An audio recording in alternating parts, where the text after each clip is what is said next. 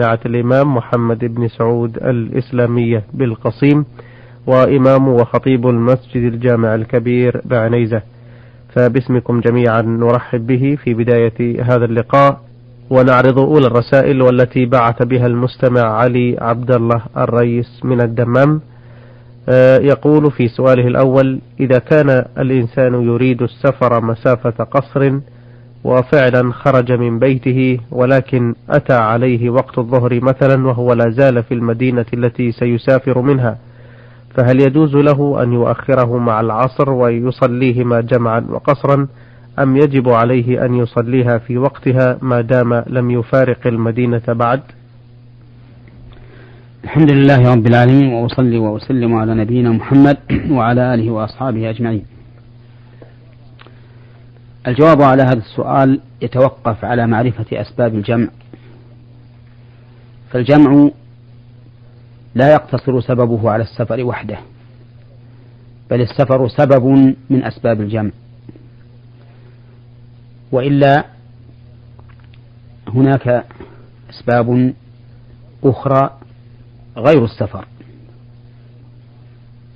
يجمعها ما ذكره ابن عباس رضي الله عنهما حين أخبر أن النبي صلى الله عليه وسلم جمع في المدينة من غير خوف ولا مطر.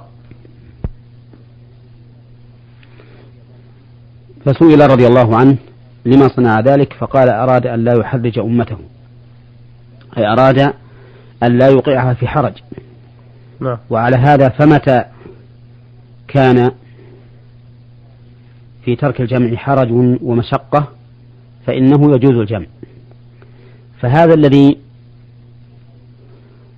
مشى من منزله يريد السفر ولكن المدينة كانت واسعة كبيرة مترامية الأطراف ويشق عليه أن يتوقف ليصلي الظهر في وقتها فإن له أن يجمع ويؤخرها إلى وقت العصر. أما إذا كان لا يشق عليه أن يتوقف في أي مكان فإنه يجب عليه أن يقف ويصلي الظهر في وقتها لأنه إلى الآن لم يكن له سبب يبيح الجمع حيث لم يخرج من, بي من بلده فيكون قد فارق البلد ودخل في في السفر. واعلم أن الجمع كما يكون عند الحاجة إليه يكون أيضا بفوات, بفوات مصلحة الجماعة. فإذا كان هؤلاء الجماعة سيتفرقون ولا يصلون جماعة فإن لهم الجمع. ولهذا جاز الجمع للمطر من أجل الجماعة. فإن الناس في أيام الشتاء في أيام الأمطار يجمعون بين المغرب والعشاء جمع تقديم. وما هذا الجمع إلا لخوف فوات الجماعة. إذ من الممكن أن ينصرفوا بدون جمع ويقال ويقال أو ويقال لهم صلوا في بيوتكم صلوا في رحالكم من أجل المشقة بالحضور إلى المسجد. لكن الجماعة لها شأن كبير. فهي واجبة لا يجوز تركها إلا من عذر شرعي. نعم. السؤال الثاني يقول إذا وصل إلى المدينة التي يريدها مثلا في وقت صلاة العشاء ولم يكن صلى المغرب في وقتها بل أخرها إلى وقت العشاء فهل يلزمه أن يصليهما في أول وقت العشاء نظرا لطول وقته أم لا بأس بتأخيرها ولو إلى آخر وقت العشاء؟ ثم بالنسبة لصلاة العشاء هل يصليها قصرا مع الجمع أم يتمها مع الجمع إذا كانت إقامته طويلة؟ ما دامت البلد التي وصل إليها ليست بلده نعم. وإنما هي بلد آخر سافر إليه ليقضي حاجة منه ثم يرجع إلى بلده. فإنه إذا وصل إلى البلد في وقت المغرب فله أن يؤخرها فيصليها مع العشاء. يصليها مع العشاء جمعا ويقصر العشاء إلى ركعتين. لأنه مسافر وإن كان في البلد الذي وصل إليه أو وإن, وإن وصل إلى البلد الذي يريده. ما دام من نيته أن يرجع إلى بلده إذا انتهت حاجته. ولكن الذي نرى أنه إذا كان في بلد تقام فيه الجماعة ويسمع فيه الأذان أنه يجب عليه أن يذهب إلى المسجد ويصلي مع الناس وحينئذ فلا بد له من الإتمام لأن من ائتم بمن يتم وهو مسافر فإنه يجب عليه الإتمام تبعا لإمامه. بقوله صلى الله عليه وسلم ما أدركتم فصلوا وما فاتكم فأتموا. ولأن ابن عباس سئل عن هذا فقال تلك هي السنة. أي الإتمام إتمام المسافر خلف من يصلي أربعا. نعم. آه، هل نحدد مدة الإقامة بأيام آه، معينة؟ هذه المسألة فيها خلاف بين أهل العلم. نعم. يبلغ نحو عشرة أقوال. وأصح الأقوال فيها عندي ما ما اختاره شيخ الإسلام ابن تيمية رحمه الله من أنه لا تحديد للمدة التي ينقطع بها حكم السفر. ما دام هذا الرجل عازما على أنه متى انتهى شغله رجع إلى بلده فهو مسافر لم يتخذها وطنا ولا مقرا.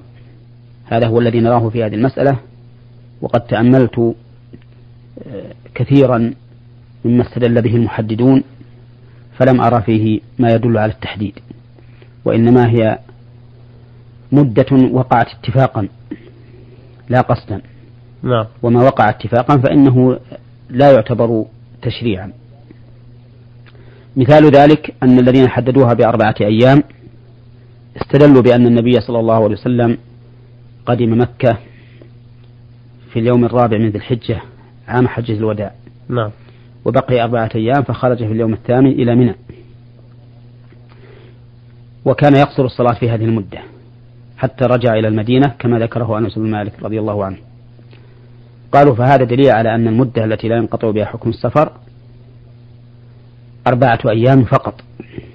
ومن المعلوم لكل متأمل أن هذه المدة وقعت اتفاقا وأن الرسول عليه الصلاة والسلام لو قدم في اليوم الثالث أي قبل الخروج إلى منى بخمسة أيام لقصر. ولو لم يكن هذا الحكم ولو, ولو لم يكن هذا هو الحكم لكان الرسول عليه الصلاة والسلام يبين لأمته لأنه يعلم أن من الحجاج من يقدم في اليوم الثالث وفي اليوم الثاني ومنهم من يقدم قبل دخول شهر ذي الحجة.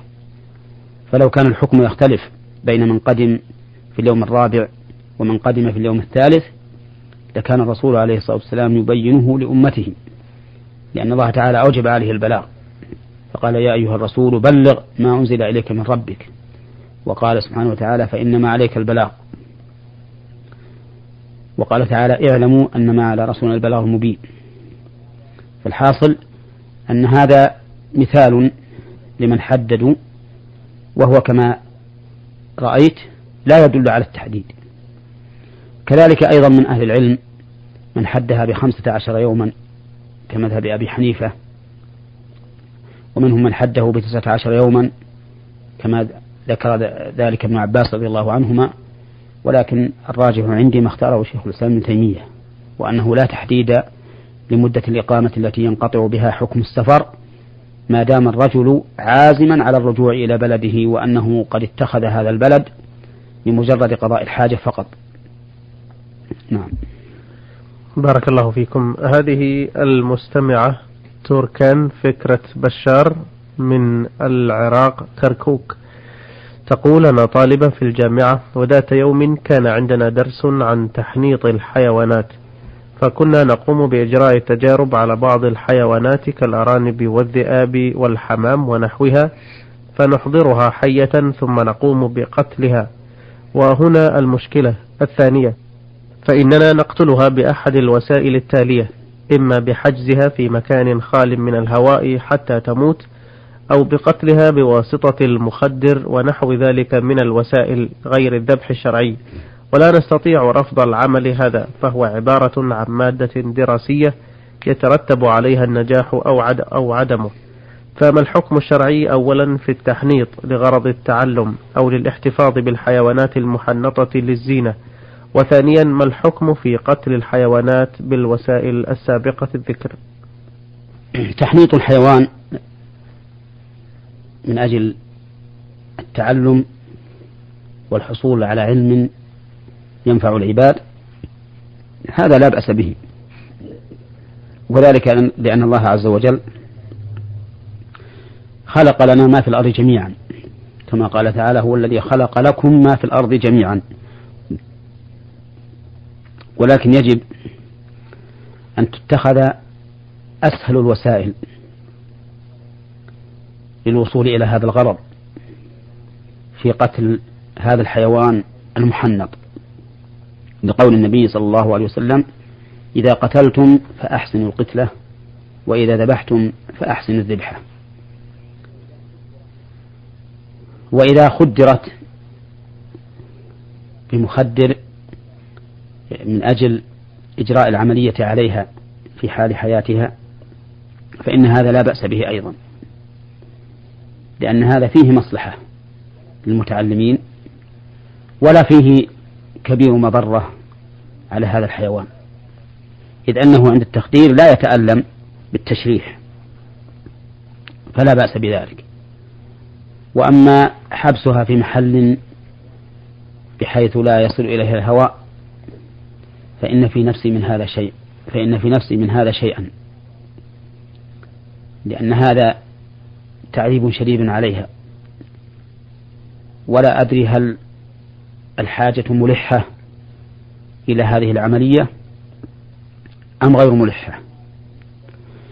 وأما بالنسبة لتحنيط هذه الحيوانات للزينة فلا أراه جائزا.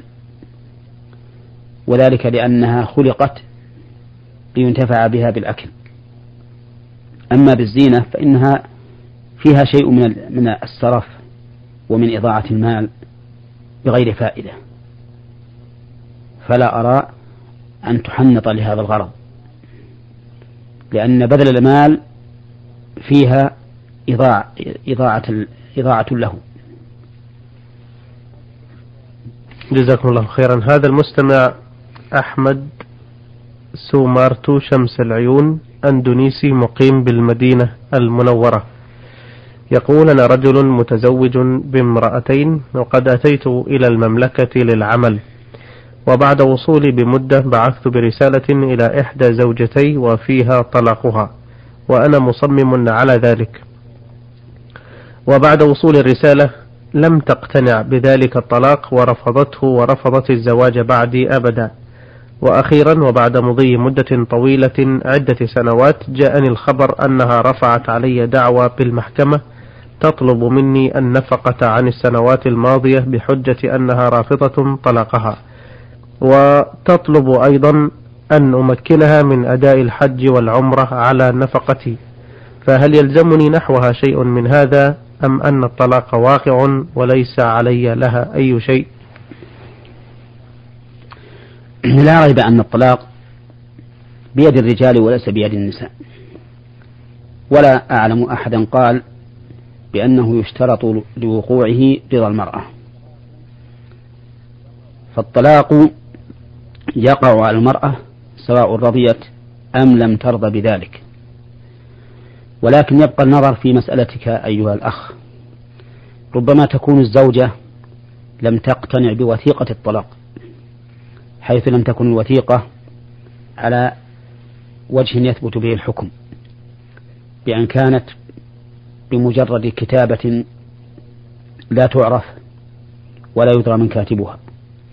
ومثل هذه الأمور يجب على الإنسان أن يتحرى فيها وأن لا يكتب طلاق امرأته بمجرد قلمه الذي قد لا يعرفه أكثر الناس فإن هذا خطأ.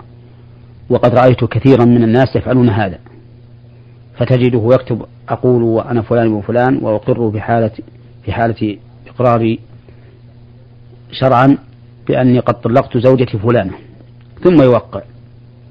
وهذا في الحقيقة فيه تقصير كبير. فإن الأمر يترتب عليه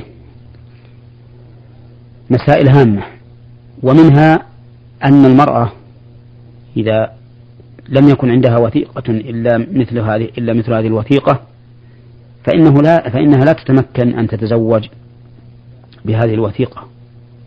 فإذا حصل أن أحدا يريد أن يطلق زوجته فلا بد أن يتتبع ما يأتي. أولا ينظر هل هي حائض أم طاهر أم حامل. فإن كانت حاملا فإنه يصح أن يقع الطلاق عليها. حتى لو كان قد جامعها في يومه فإنه يجوز أن يطلقها خلافا لبعض ما يفهمه العامة يقولون إن الحامل لا يقع عليها طلاق ولا أدري من أين أتوا بهذا بهذا القول. المهم إذا كانت المرأة حاملا فإن طلاقها لا بأس به في الحال ولو كان قد جمعها من يومه. ثانيا إذا لم تكن حاملا وهي حائض فإنه لا يجوز أن يطلقها وهو حرام عليه. وقد تغيظ في ذلك رسول الله صلى الله عليه وسلم حين ذكر له أن ابن عمر رضي الله عنهما طلق زوجته وهي حائض. لأن الله تعالى يقول يا أيها الذين يا أيها النبي إذا طلقتم النساء فطلقوهن لعدتهن. ومن طلقها في الحيض لم يكن طلقها لعدتها. وإن كانت طاهرا غير حامل فينظر هل جامعها في هذا الطهر أم لم يجامعها. إن كان قد جامعها فإنه لا يحل له أن يطلقها حتى تحيض ثم تطهر. وإن كان لم يجامعها في هذا الطهر فإنه يحل له طلاقها. والحاصل أنه لا يجوز للمرأة أن تطلق حال الحيض ولا في الطهر الذي جمعها فيها جمعها فيه زوجها. ويجوز أن تطلق في حال الحمل وفي الطهر الذي لم يجامعها فيه. فهذه أربع حالات. حيض طهر جمعها فيه ففي هذين الحالين هاتين الحالين لا يجوز أن يطلقها الزوج. طهر لم يجامعها فيه حمل في هاتين الحالين يجوز أن يطلقها الزوج. ولا يشترط لطلاقه أن ترضى بذلك. هذا يجب أن يجب أن ينظر إليه عند الطلاق. ثانيا نعم. يجب أن يكون الطلاق بإثبات شرعي. وذلك بأن يطلق الرجل وإذا كتبه بوثيقة يكون بشهادة اثنين وبخط معروف أو بخط مصدق من قبل المحكمة مثلا أو من قبل من يوثق بتصديقه ممن يعرف تصديقه أيضا. أما أن يرسل ورقة هكذا غير معروفة الخط ولا موثقة فإن المرأة قد تنكر الطلاق. قد تقول هذا طلاق لم يثبت وحينئذ تلجئه إلى المحاكمة والمخاصمة. وليس معنى ذلك أنه لا يقع الطلاق إلا بهذه الوثيقة لا. لو لو طلقها الإنسان بدون وثيقة وقع الطلاق لكن أريد من هذا أن تكون الوثيقة وثيقة الطلاق بيد الزوجة حتى إذا تمت العدة وأرادت أن تتزوج صار لديها وثيقة تثبت بها فراق زوجها الأول. نعم, نعم. آه، من حيث النفقة؟ من حيث النفقة كما قلت قد تكون المرأة لم تقتنع بهذه الورقة. نعم. ولم ترها وثيقة طلاق. وأنا لا أدري عن الورقة التي بعث بها هذا الرجل. وعلى هذا فلا بد من محاكمته. فإما أن يثبت أنه طلق بالتاريخ الذي كتب فيه هذه الورقة وإذا ثبت فإنه لا نفقة له عليها وإما أن لا يثبت وحينئذ تبقى يبقى النكاح على ما كان عليه حتى يتبين آه، وجه الأمر فيه في الحالتين التي اللتين ذكرتموها التي هي لا يحل الطلاق نعم. التي هي الطهر الذي يجامعها فيه نعم. أو في حال الحيض نعم. لو حصل وطلق فهل يقع الطلاق أو لا؟ جمهور أهل العلم نعم. ومنهم المذاهب الأربعة على أن الطلاق يقع. يقع. يقع. حتى ولو كان في هذا الوقت المحرم إيقاعه فيه. واختار شيخ الإسلام ابن تيمية أنه لا يقع الطلاق في هذه الحال. واختياره هو الصواب أنه لا يقع في هذه الحال وذلك لأنه خلاف أمر الله ورسوله. نعم. وقد قال النبي عليه الصلاة والسلام من عمل عملا ليس عليه أمرنا فهو رد. والناس أي لأهل العلم في هذه المسألة كلام طويل جدا ومناقشات كثيرة ولكن الذي تبين لنا من قواعد الشريعة العامة ومن بعض ألفاظ حديث ابن عمر رضي الله عنه وعن أبيه أن الطلاق لا يقع.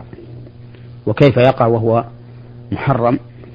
والمحرم لا يريد الله تعالى منه إلا أن لا يكون وأن لا يترتب عليه أثره إذا كان مما يمكن فيه الصحة والفساد.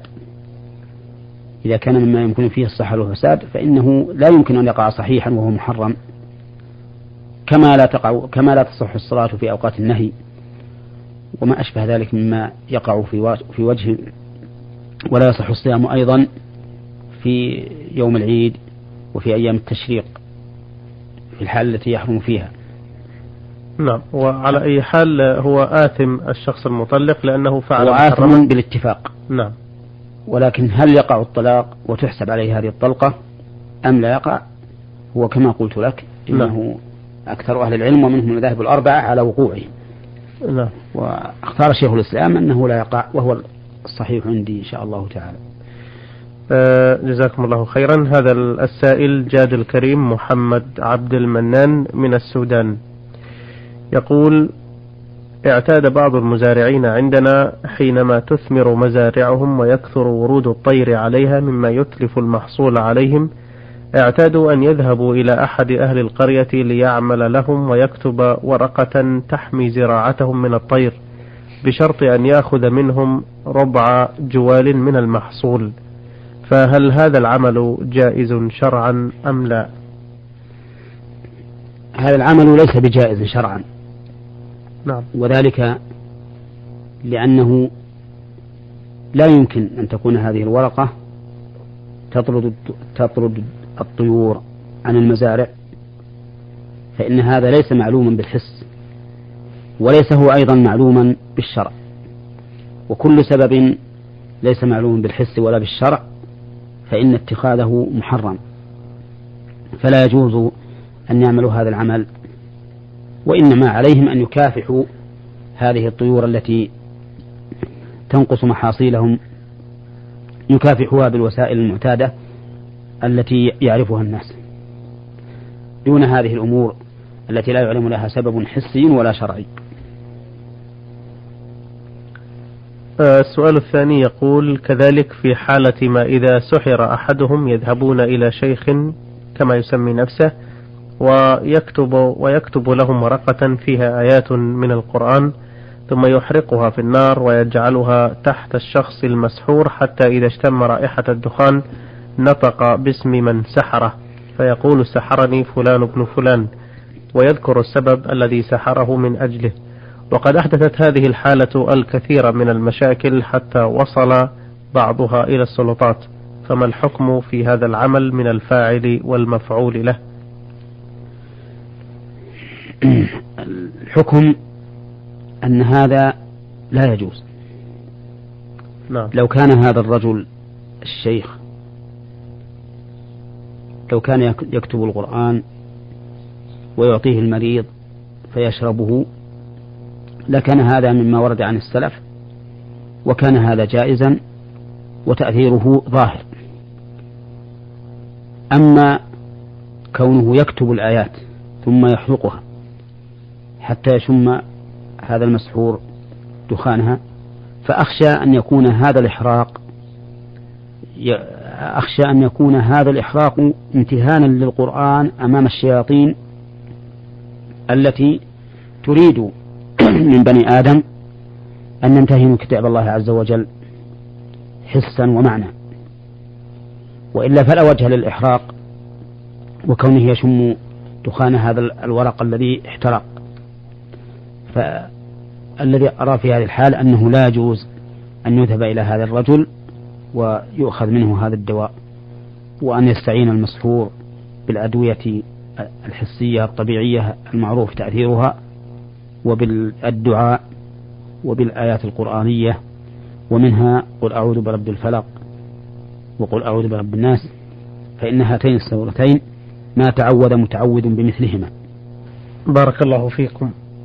أيها المستمعون الكرام في نهاية لقائنا هذا نتوجه بشكرنا الجزيل إلى فضيلة الشيخ محمد بن صالح العثيمين المدرس بكلية الشريعة بجامعة الإمام محمد بن سعود الإسلامية بالقصيم وإمام وخطيب المسجد الجامع الكبير بعنيزة على إجابته عن أسئلتكم في حلقتنا اليوم حيث استعرضنا رسائل الإخوة علي عبد الله الرئيس من الدمام والمستمعة توركان فكرة بشار من العراق كركوك والمستمع أحمد سومارتو شمس العيون أندونيسي مقيم بالمدينة المنورة والمستمع جاد الكريم محمد عبد المنان من السودان. أيها الإخوة الأعزاء نشكركم أيضا جزيل الشكر على حسن إصائكم ومتابعتكم